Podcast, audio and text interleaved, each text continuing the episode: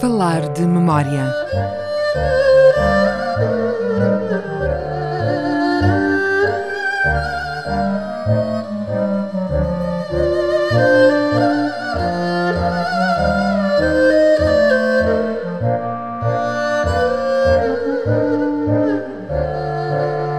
Sejam bem-vindos a falar de memória sempre com João Guedes. Meu nome é Hugo Pinto. Encontramos-nos no Casino de Lisboa, um dos ícones de Macau que está ligado a uma figura sem a qual é impossível contar a história deste território nas últimas décadas.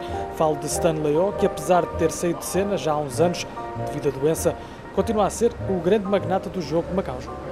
Exatamente. Ele, apesar de ter dividido pelos filhos a sua fortuna e o jogo e os seus interesses eh, comerciais em Macau e nos outros sítios, em Hong Kong, eh, Portugal. em Portugal também, eh, eh, ele continua a ser o, o dono nominal da STDM.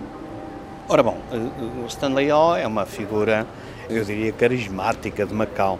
Marca o território desde o pós-guerra, praticamente, que, que- que tem que se falar Os últimos 70 anos. Sim, é. em, qualquer, em qualquer situação, diria eu, eh, tem que se falar em, em Stanley O. eh, Depois da Guerra do Pacífico. O- o- a família do, do, do- Stanley são magnatas, eles são de origem eh, eh, euroasiática, portanto, São de Hong Kong. são de Hong Kong, exatamente. Eh, Quem dá origem a essa, a essa família é um comerciante holandês que aconselha os filhos, segundo diz Stanley O, a não se casarem com chineses, a casarem-se sempre com outra uh, uh, Stanley O cumpriu essa. Exatamente, exatamente. Essa regra. Cumpriu essa regra. Por qualquer razão, o grande magnata da altura era o tio avô de Stanley O, que era o célebre Sir Robert Otung. Há aqui uma série de monumentos a ele dedicados, nomeadamente à biblioteca Sir Robert Otung. Na sequência da ocupação japonesa, ele mantém-se em Hong Kong durante algum tempo, mas rapidamente vê que a situação não lhe é favorável e foge para Macau. Foge para Macau, carregado com o saco de todos os seus interesses económicos e eram muitíssimos. E, portanto, estabelece o, o, o quartel-general dos seus negócios deste lado do, do Rio das Pérolas. Eh, Com ele vem um rapazinho novo eh, que era Stanley O. Ora, eh, Stanley O, ele está, por qualquer razão, ligado a outra figura importantíssima da história de Macau recente, que é o Dr. Pedro Lobo. Ora, ele está ligado a ele e de maneira que lá está, outra vez, o papel de agenciário que ele... Que ele O intermediário. Exatamente, ou intermediário. Ele eh, era a companhia de Pedro Lobo. Eh, Bom, não era exatamente uma companhia de Pedro Lobo, mas o Pedro Lobo era a figura destacada. Tutelava. Exato, tutelava porquê? Porque a companhia era uma parceria estatal do governo de Macau e dos japoneses. Mas, de facto, aquilo acabava por ser uma, uma empresa privada do coronel Sava, que era o, o, o chefe das informações militares japonesas, e do, e do Dr. Pedro Lobo. E tinha os seus agentes, que tinham o monopólio de todo o comércio em Macau e nesta região eh, em volta. E aí começa eh, Stanley O a negociar com os japoneses e como ele próprio diz, ainda hoje, diz que alguém tinha que negociar com os japoneses. Portanto, ele Pragmático. Exatamente, pragmático. E foi subindo na, na vida.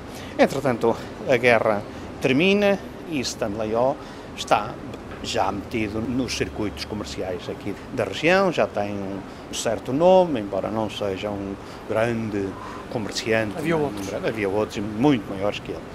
Só que ele depois, eh, a certa altura, ele casa-se com Clementina Leitão. Clementina Leitão é filha do Dr. Leitão, que é um advogado de renome, mas essencialmente é um advogado português. E, portanto, quando o governo português precisava de fazer qualquer coisa, recorria, por norma, aos advogados portugueses que andavam aí na praça, Dr. Adolfo Jorge. Serviam de conselheiros. Exatamente.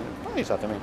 Portanto, é neste âmbito que surge o nome de Stanley O como o possível nome para arranjar a sociedade com gente com finanças capazes para retirar o tal monopólio ao Futakiam. Isto em 1962. Sim, por aí com o Silvério Marques, é, que é o governador, exato, que vem, de, que vem de Portugal com a específica missão de arrancar o monopólio ao Futakiam, porque o Futakiam não investia em Macau, investia em Hong Kong.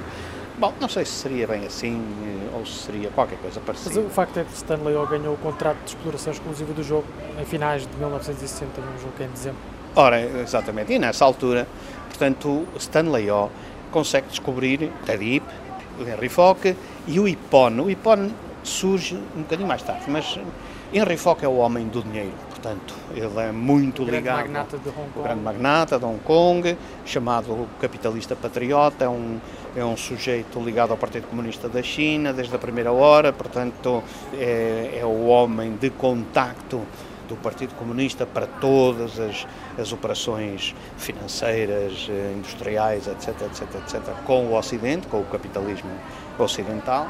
O Partido Comunista Chinês eh, confia nele para todas as operações financeiras, eh, industriais, etc, etc, com o Ocidente, a partir de Hong Kong e a partir também de Macau.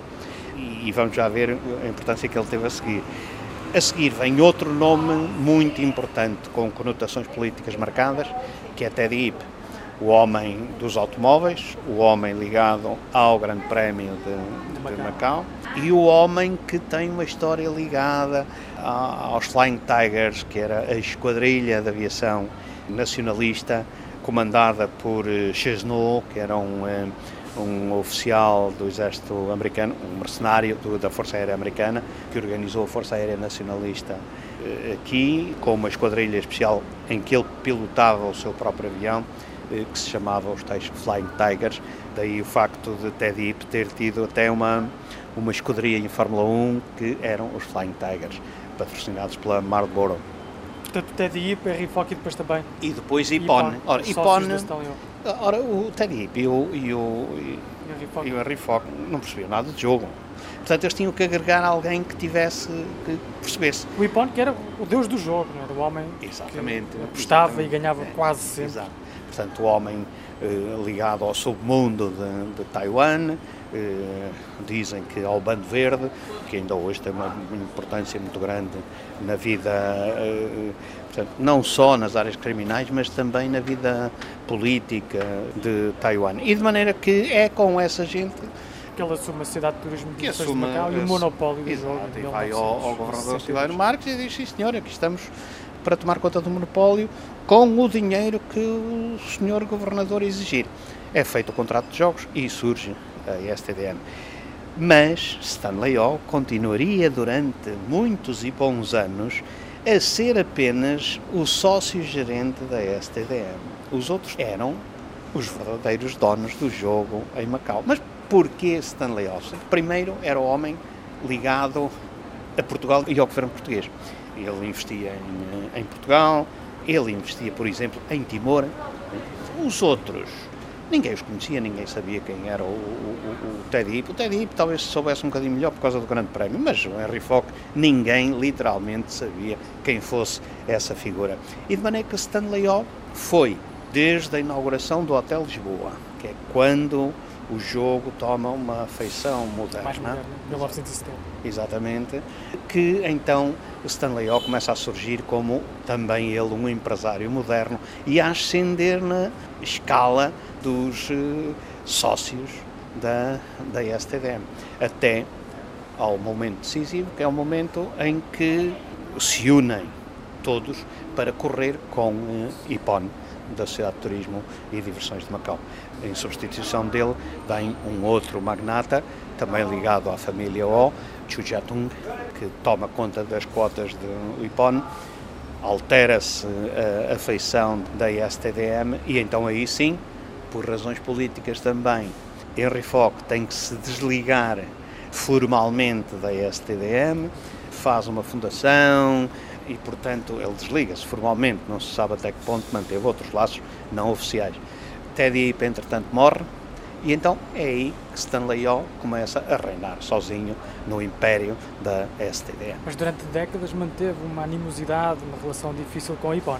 Sim, sempre, até ao fim. Até ao fim foi uma, uma relação, eu diria que desde o princípio que... Que, que era uma relação tensa? Era, era uma, uma relação muito tensa, e de maneira que Ipon era um homem ligado ao submundo, como eu disse, das tríades de Taiwan, e de maneira que Stanley O era um homem era um homem muito ligado ao governo português, mas também ligado ao governo de Hong Kong. Eu lembro-me muito bem que durante anos o que é hoje o terminal marítimo de Hong Kong sofreu uma obstrução sistemática das autoridades de Hong Kong até permitirem que esse terminal moderno que hoje lá está fosse feito. Mais tarde, depois, eh, ora, porquê tudo isto? Eh, mas algum motivo havia, eu tenho a impressão que eh, a presença de IPON na STDM seria um dos motivos que levava a que o monopólio do jogo de Macau fosse visto com alguma desconfiança. Ipon morreu em 1997, aos 93 anos. Hoje, Stanley O tem 95 anos. Stanley O, o grande senhor do jogo e também de Macau. Assim recordamos uma figura sobre a qual muito mais haveria que contar, certamente.